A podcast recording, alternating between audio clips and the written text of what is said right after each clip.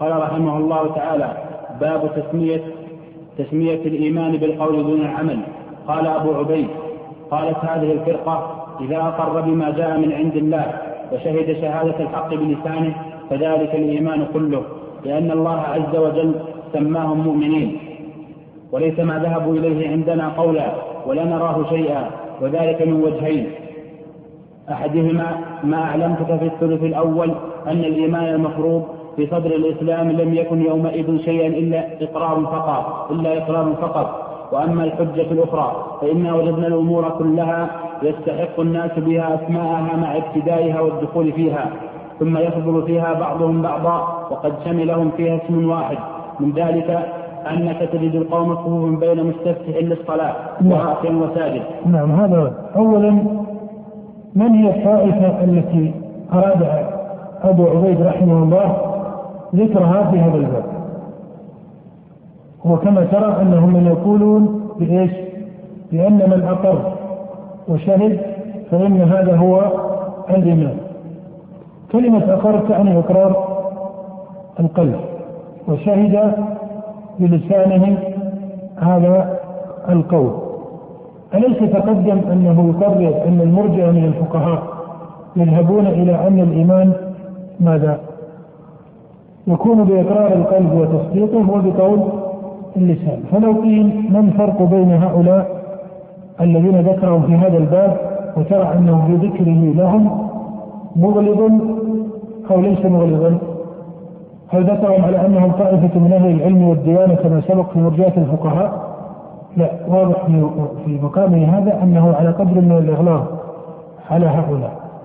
فهذا يراد به أحد طائفتين. إما من يقول بأن الإيمان هو القول.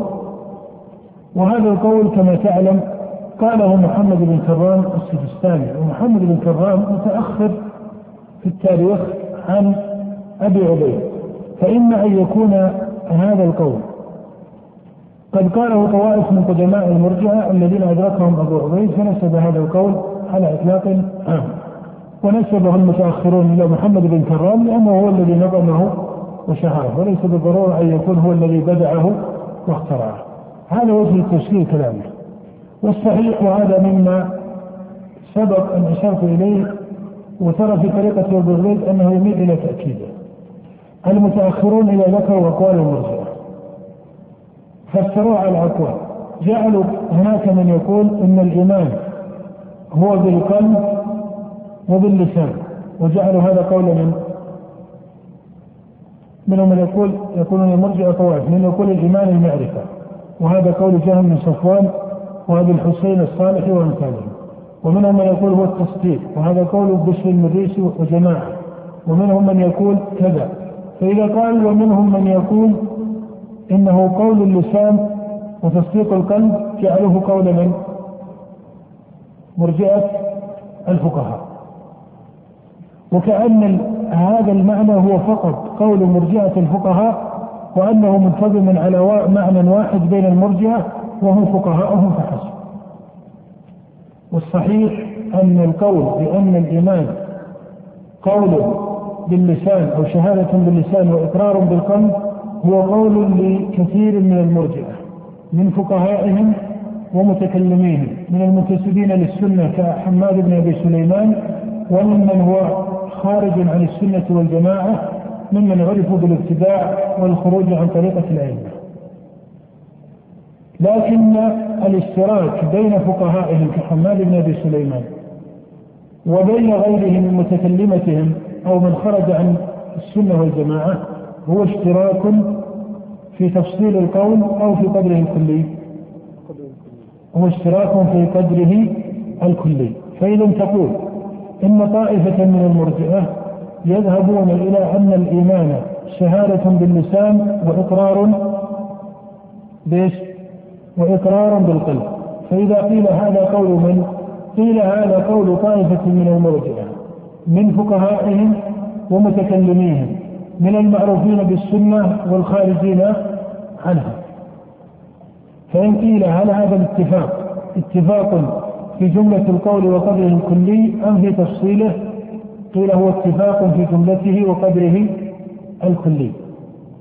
وأما من حيث التفاصيل فإن ثمة فرقا. ما هو الفرق قبل تقرير الفرق؟ هنا تقرير لمقدمة أخص وهي أن فقهاء هذا النوع من المرجئة المعروفين بالسنة والجماعة كحماد أقرب في تقرير هذا القول ومرادهم به إلى السنة والجماعة من متكلمة أصحاب هذا القول. أظن أن المسألة هنا واضحة. لأنه شاع في شاع في الكتب أن من يقول الإمام قول باللسان وتصديق بالقلب هذا قول من؟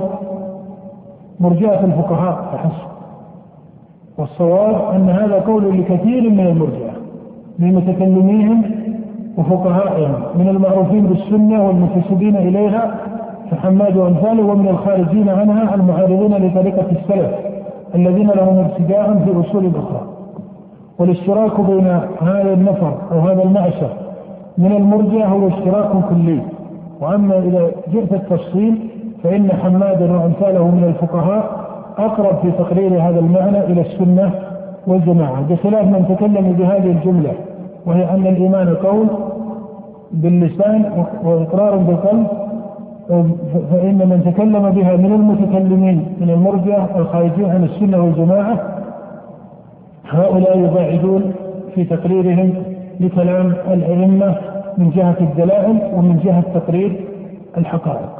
ولهذا إذا قيل فما الفرق بين فقهائهم ومتكلميهم ممن يقرر ويشترك في تقرير هذه الجملة قيل الفرق من وجهين. الوجه الأول من جهة الدلائل. فإن حمادا وأمثاله لم يخرجوا في طرق الاستدلال عن المعروف عند السلف وهو الاعتبار بكلام الله ورسوله في الدليل. أي لم يستعملوا علم الكلام وغيره من الطرق المبتدعة في الاستدلال. بخلاف متكلمة المرجئة فإنهم استعملوا هذا العلم. وكذلك حماد بن أبي سليمان وأمثاله لم يطعنوا في شيء من سنة النبي صلى الله عليه وسلم من جنس ما يطعن متكلمة المرجئة. كطعنهم في أخبار إيش؟ كطعنهم في أخبار الأحد. فإذا ثمة فرق بين من يقرر هذه الجملة من المرجئة بين فقهائهم كحماد ومن معه وبين متكلميهم من جهة الدلائل وطرق الاستدلال ومن جهة المعاني.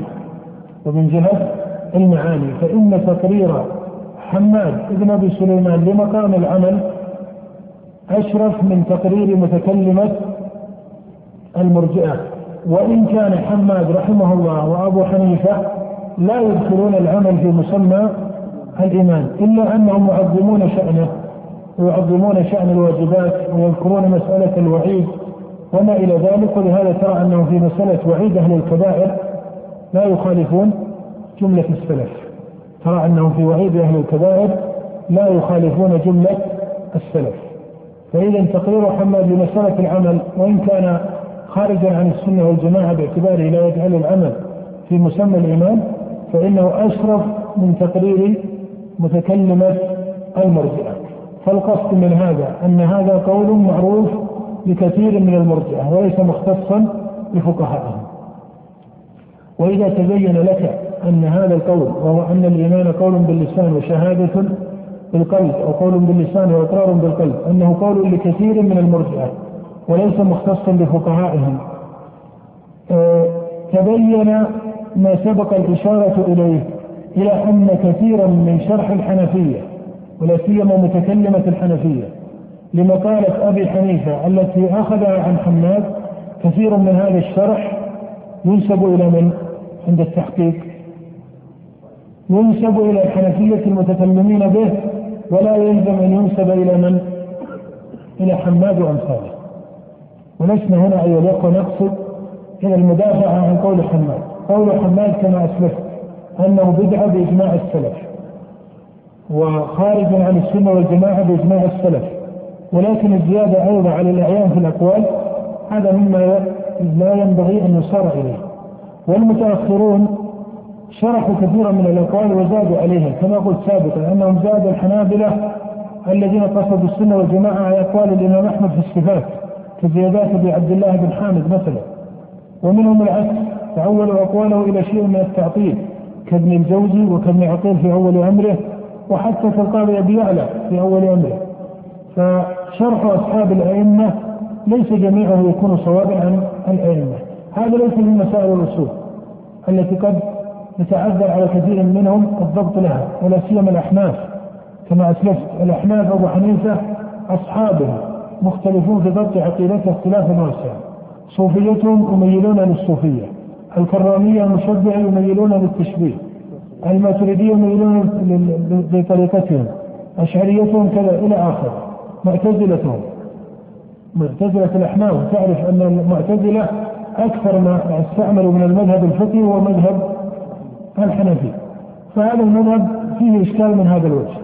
فيه إشكال من هذا الوجه. وأبو حنيفة كما سلف أنه رجل اختلف عليه كثيرا وروي عنه أشياء وبلغت الأئمة الكبار كأحمد وأمثال عنه بلاغات شديدة. لو لو صحت عنه لكان من كبار أهل البدع. كما يذكر ذلك عبد الله بن أحمد والخطيب البغدادي وابن عدي وأمثال هؤلاء. هناك بلاغات عن الأئمة. ولذلك أحيانا يقول قائل إن بعض الأسانيد في السنة لعبد الله بن أحمد أسانيد صحيحة. عن فلان وفلان من الائمه، نعم صحة الإسناد لا يعني أن المتكلم أخذ هذا القول أو سمعه من أبي حنيفة. إنما هذا الإمام الذي صح الإسناد إليه بحسب إسناد عبد الله بن أحمد بلغه هذا القول عن أبي حنيفة فقاله فهذه إيش؟ بلاغات فليس الشأن مقتصرا على الطعن في أسانيد ثبوتها إلى فلان وفلان من الأئمة بل الشأن في المقدمة التي هي أجل من هذا أو أهم من هذا وهي أن هذا المتكلم هل قال هذا القول سماعا عن أبي حنيفة أو أنه بلاغ؟ في الغالب أنه بلاغ ولهذا لم ينضبط عن أبي حنيفة شيء ثابت ولو انضبط لشاع عند الأئمة. ولهذا ترى أن الشيخ الإسلام ابن تيمية يجعله رحمه الله أن يجعل أبا حنيفة على السنة والجماعة وإنما يستثنيه في مسألة الإمام وهذا هو الأليق والأفضل. ولو فرض جدلا لو فرض جدلا أن ابا حنيفة كان عنده بدع ما بلغت فهذا بينه وبين بينه وبين ربه وليس من المقصود في السنة أن يتهم أحد أو يجزم له بشيء لم ينضبط عنه. نعم. قال رحمه الله تعالى وأما الحجة الأخرى فإن وجدنا الأمور كلها يستحق الناس بها أسماءها مع ابتدائها والدخول فيها ثم يفضل فيها بعضهم بعضا. وقد شملهم فيها اسم واحد من ذلك أنك تجد القوم صفوفا بين.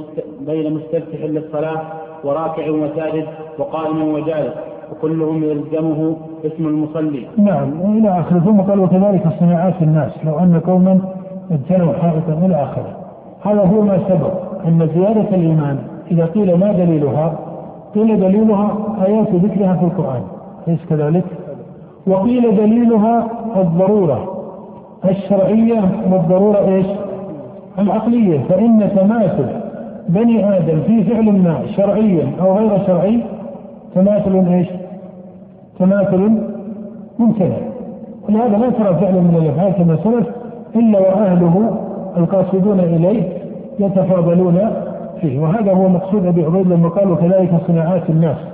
أي أن من قصد إلى صناعة شيء فإنه لا بد أن يتفاضل. ولهذا ترى هذا في مبدأ الصناعة وهذا في وسطها وهذا في منتهاها هذا تقدم على هذا هذا أتقن أكثر من هذا إلى غير ذلك. فالقول بأن الإيمان لا يتفاضل هذا قول ممتنع في إيش؟ في العقل، ممتنع في الخارج، ولهذا كان من فقه السلف ماذا؟